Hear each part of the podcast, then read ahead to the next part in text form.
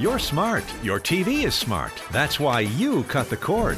But you need one more thing. Alaska's news source. Watch live or when it's convenient for you. Here's how. Just search Alaska's news source on Roku, Apple TV, Amazon Fire, or Android TV.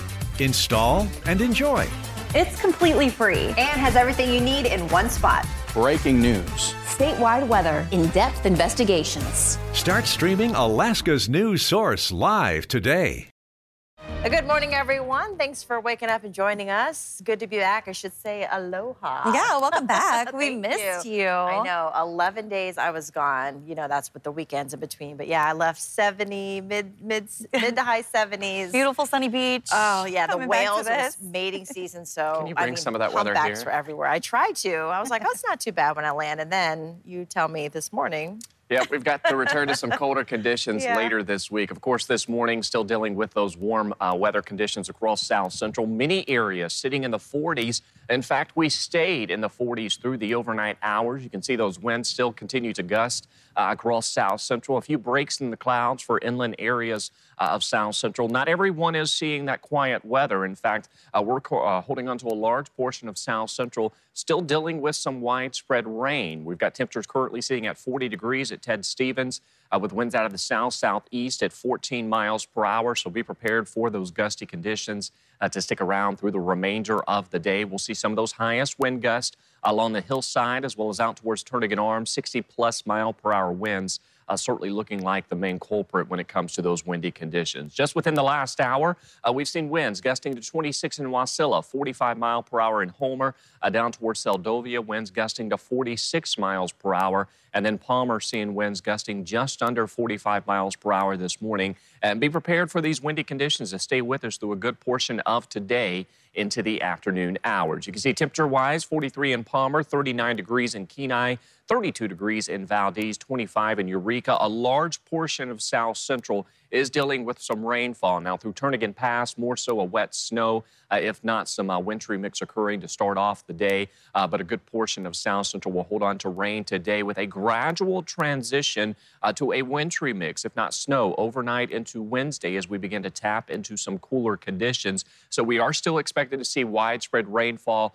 uh, as we start off your Tuesday. And we're going to see some of that heaviest activity from uh, southern parts of the Kenai through Seward Peninsula, where we could easily see up to two to two and a half inches of rainfall. So far, since midnight, we've already approached half an inch in Seward, half an inch in Cordova, with lighter amounts inland. We'll continue to hold on to that potential for inland areas to see some rain. Warm conditions, though, stay with us with colder weather by the weekend. I'll have those details in that seven day coming up. An ongoing dispute between the Eklutna Hydroelectric project owners and the Anchorage Assembly shows no sign of ending. The opportunity to submit public comments has closed, and still not everyone agrees on the future of the dam and the river. Mike Shelverton explains the points of contention in this morning's top story. Until the fish are restored to the river, the harms continue every single day. The Anchorage Assembly passed a resolution in early February that opposes the draft fish and wildlife program for the Eklutna hydroelectric project unless the full length of the Eklutna River is restored. The river has been largely dry since the reconstruction of the dam in the 1950s. The assembly later turned to an experienced consultant who says part of the existing AWWU infrastructure is fatally flawed. But what we know is that the the, the portal valve that they have proposed is a failure to start. It doesn't actually protect wildlife. It will have cycles where it doesn't work, so there isn't water down. Assembly Chair Chris Constant says he's not happy with the project owners, who he says are asking the municipality and taxpayers to foot the $57 million project, which he says is not available for the public to view. Julie Hasquet, the manager of corporate communications of Chugach Electric, disagreed with Constant, citing hundreds, if not thousands, of hours of meetings on the project that were open to the public, as well as thousands of pages published on the project's website. The 1991 agreement applies to the project owners, which include Chugach Electric and the municipality. Ask for the project owners to study protection, enhancement, and mitigation of the damages caused by the project to fish and wildlife.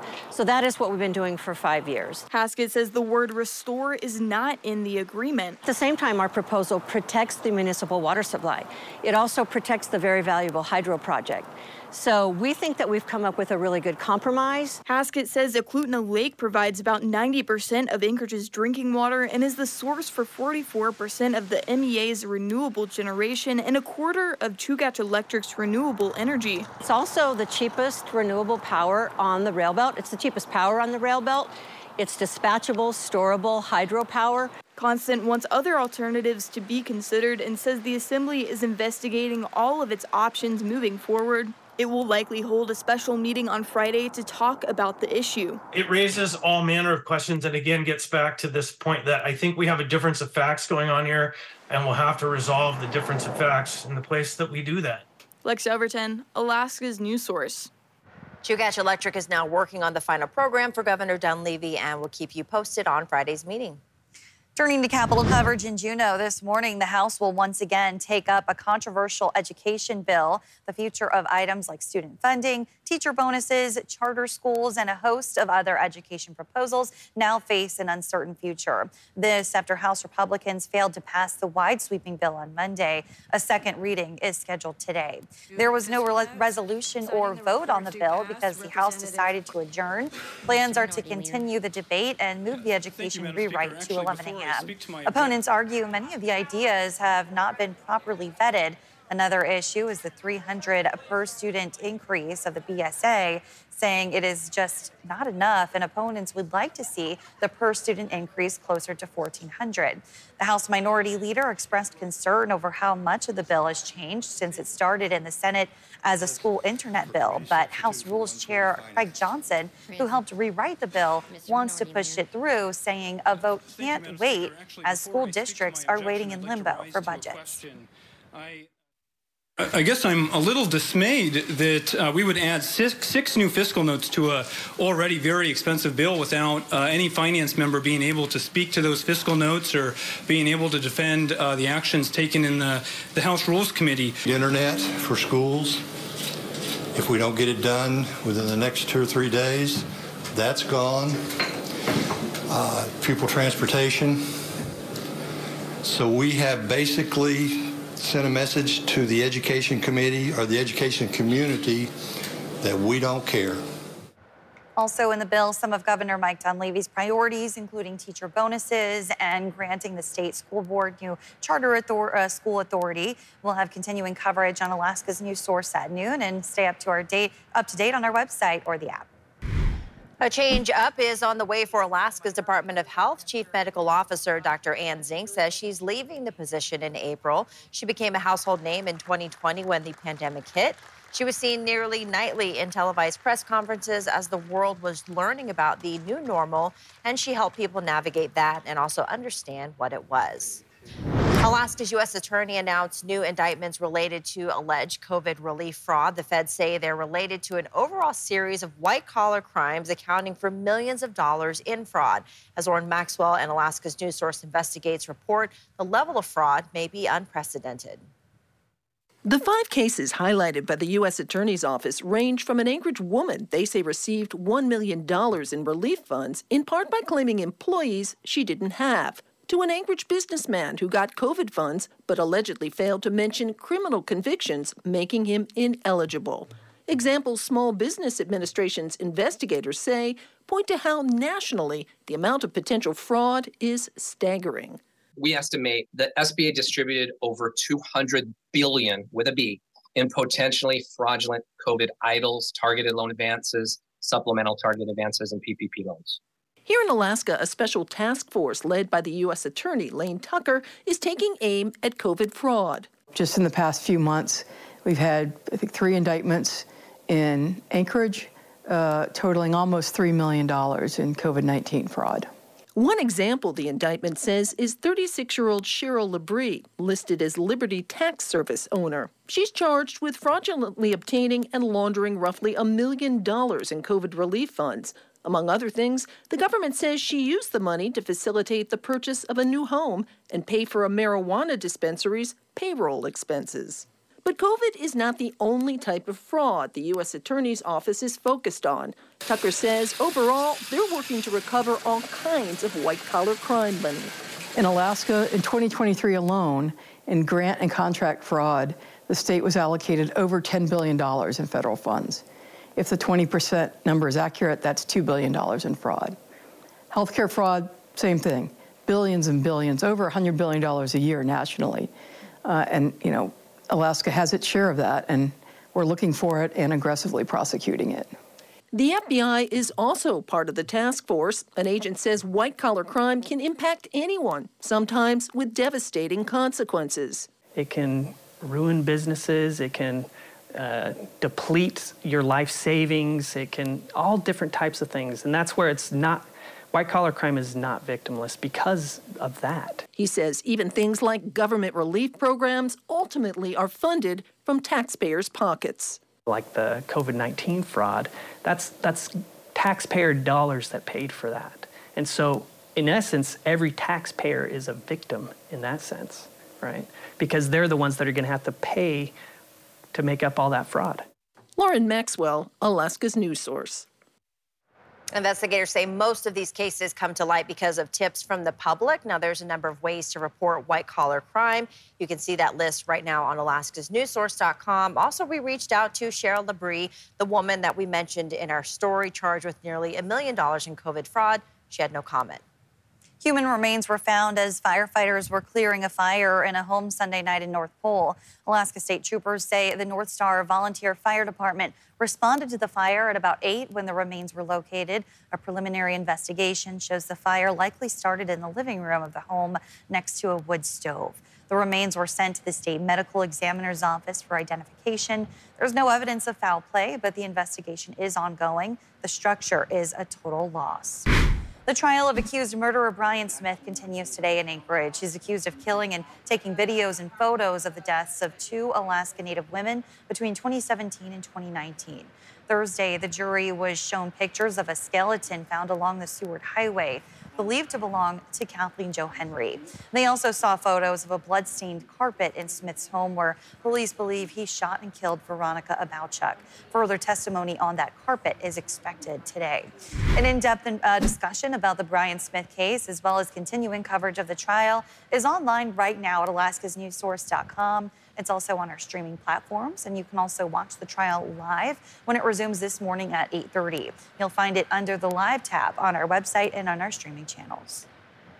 We're continuing to follow developing news that Eddie Burke Jr., the Iditarod's 2023 Rookie of the Year, is disqualified to compete in this year's race. In an emergency meeting Monday, Personal conduct was cited by the Iditarod Board of Directors concerning Rule 53 that says, in part, all Iditarod mushers will be held to a high standard of personal and professional conduct. The Iditarod says Burke can apply to compete in future Iditarods. We've reached out to Burke for comment and have not heard back. And we have more news coming up, including the leaderboard from the Iron Dog. And a race to become a ranked skier leads to a race for a better life. I'm Dave Allgood. Coming up, we're going to meet a very motivated cross-country skier. This guy, Merrick Silva, and his good friend Marcus Wallstead. And uh, Merrick is pretty amazing. And Merrick, should I eat processed sugar products? Probably not. I wouldn't recommend it. I'd stay away from that. this guy is a mean, lean skiing machine. You're going to meet him on today's All Good News. Slushy roads, rain showers, and winds continue across South Central. I'll have more details on that and the colder weather heading our way. But first, the sunrise 827, sunset 559, nine hours and 31 minutes of daylight.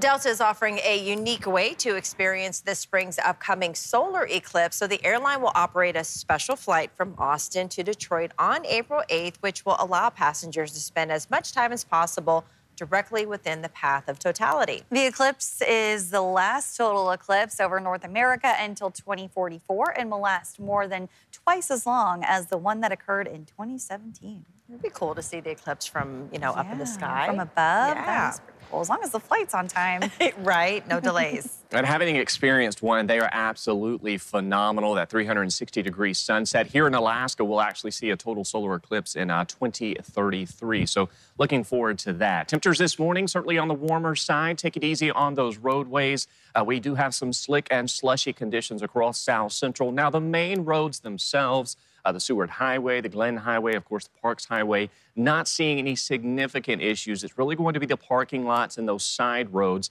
uh, that are going to be uh, more on the slicker side. And of course, top off that wiper fluid as well. Uh, with this uh, slick conditions and the melting that we've been seeing, you're going to have that backsplash uh, from those vehicles as that traffic continues to pick up on the roadways. Active weather with us this morning. Uh, you can see widespread rainfall, primarily near the Gulf Coast region, where we are going to be watching for the potential for anywhere from about one to three inches of rainfall on top of what we did see yesterday uh, even through parts of the Susitna Valley, waking up to some rain showers this morning. Western parts of the Kenai, as well as here in Anchorage, we're dealing with that downsloping, so we're largely on the drier side, uh, but we're still holding on to some drizzle potential. Now, we've got plenty of moisture uh, that's streaming into South Central. You can see the source of this moisture all the way through the central parts uh, of the Pacific. So we've got this warm, moisture-rich uh, air that is building back into South Central, also dealing with some windy conditions. We're seeing some of those strongest winds along the hillside as well as Turnagain Arm, where we could see winds gusting as high as about 60 miles per hour. In the city itself, winds anywhere from about 30 to 40 miles per hour. And across the rest of South Central, we'll see the potential for winds uh, quite gusty through the day. Out towards Atka, we've got winds up to 45 miles per hour. Savoonga, 26 miles per hour. Uh, even through the gaps and passes of the Alaska Range, we're expected to see uh, the possibility of winds gusting upwards of about 40 uh, to 50 miles per hour. So Anchorage, we are going to continue to hold on to some of those gusty conditions through the day. Uh, persistent south southeasterly winds, where we're going to see those winds anywhere from about 35 to 40 miles per hour with our wind gusts. And of course, those higher elevations, expecting to see winds anywhere from about 60 plus miles per hour. And those southeasterly winds are effectively cutting us off from most of the moisture. But with the amount of moisture we have across south central, we could see some light rainfall activity uh, building inland as we head through the afternoon hours. Notice what happens tonight into the overnight. Uh, we begin to tap into some colder air, so any moisture remaining will transition uh, to some wintry mix across south central, particularly in areas where those temperatures do bottom out uh, into the mid 30s as we head through the overnight hours. Starting off our Wednesday with fairly quiet conditions, and then we're going to be watching another round of some wintry mix, if not snow, arriving as we welcome into Wednesday night and, to, uh, and into Thursday. So a transition back to snow will arrive through the rest of this week with colder weather that's going to build back into south central. Up to two and a half inches of rain across uh, Seward or out towards Seward. You can see temperatures today on the warmer side, record to near record highs looking likely for the day.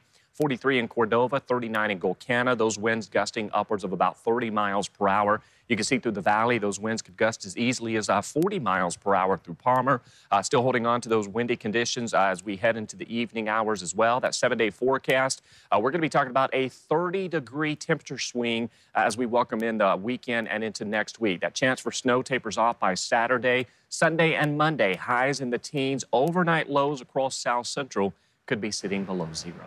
All right. Thanks, Aaron, for the update. Well, finding that one thing that you're good at as a kid can be a game changer, and that's what cross country skiing did for a young Merrick Silva. The teen has found self esteem and a sport that has transformed him. Now he needs your help for even bigger ambitions. Here's Dave Allgood with an introduction in this morning's All Good News. Um, yes, every day. Every single day, no breaks. When it comes to being the best, you can have all the right equipment. But if you don't have the drive, from the time I wake up to the time I go to bed, I'm always wondering how I can get better. Or the passion. You know, it's something that I've wanted for a long time, like when I was a little kid. Success will always be just out of reach. I always had a feeling that I had more, um, and, you know, like, it, it didn't happen overnight. Like This 17-year-old West High School senior is the definition of motivated. What do you do for fun? What do I do for fun? Yeah, Ski. what do you do for fun? Do you have a TV show you like? I don't watch TV. Who is this kid? My name is Merrick Silva, and I cross-country ski. You see, he started his skiing trek a little late in the game. I started skiing in sixth grade. But Merrick found that skiing was a gateway sport to just being better at life. It was like, wow, I can make so much progress here. What if I like try harder in school? And then like, what if I try to improve my social skills and all these other things? Merrick admits he was an awkward kid just trying to figure it all out and then came cross-country skiing and just six short years later. I don't think that anybody finishes a workout in a bad mood. Merrick, he trains all the time. But skiing is just like a very big foundational piece of everything that I do. He's become uber focused on being better and organized too. Get this. It's like, what if I improve my haircut? Because I used to have a bad haircut. But haircuts are expensive. I spent $610 on haircuts last year. Wait a second, you figured out how much you spent on haircuts? Yes. Yes, I did. Um, I have a spreadsheet where I put everything that I buy. Spreadsheets, even down to how and what he eats. Mm, maybe I should eat a cookie. And I was like, no, be disciplined. Gotta stay focused.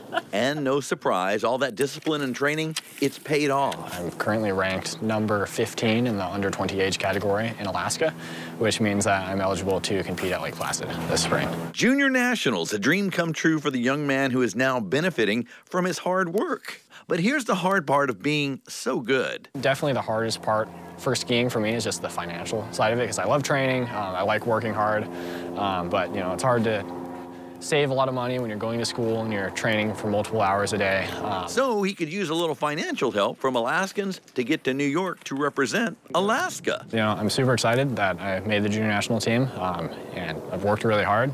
Um, unfortunately, I can't pay for it right now. So if you guys can help me, I'm gonna, you know, race as hard as I can. Um, I believe him because Merrick has found it, his passion, and I had to ask, are you a robot? I don't think so. Nope, just a cool kid on a cross-country mission. I'm Dave Allgood, and that's you know, race as hard as I can. Um, I'm gonna try my hardest. I'm gonna kick some butt, and you know, it's gonna be fun. the Allgood News. Merrick Silva says it's going to cost just over $5,000 to compete in the Nationals in Lake Placid. For information on how you can donate, find this all good story on alaskasnewssource.com.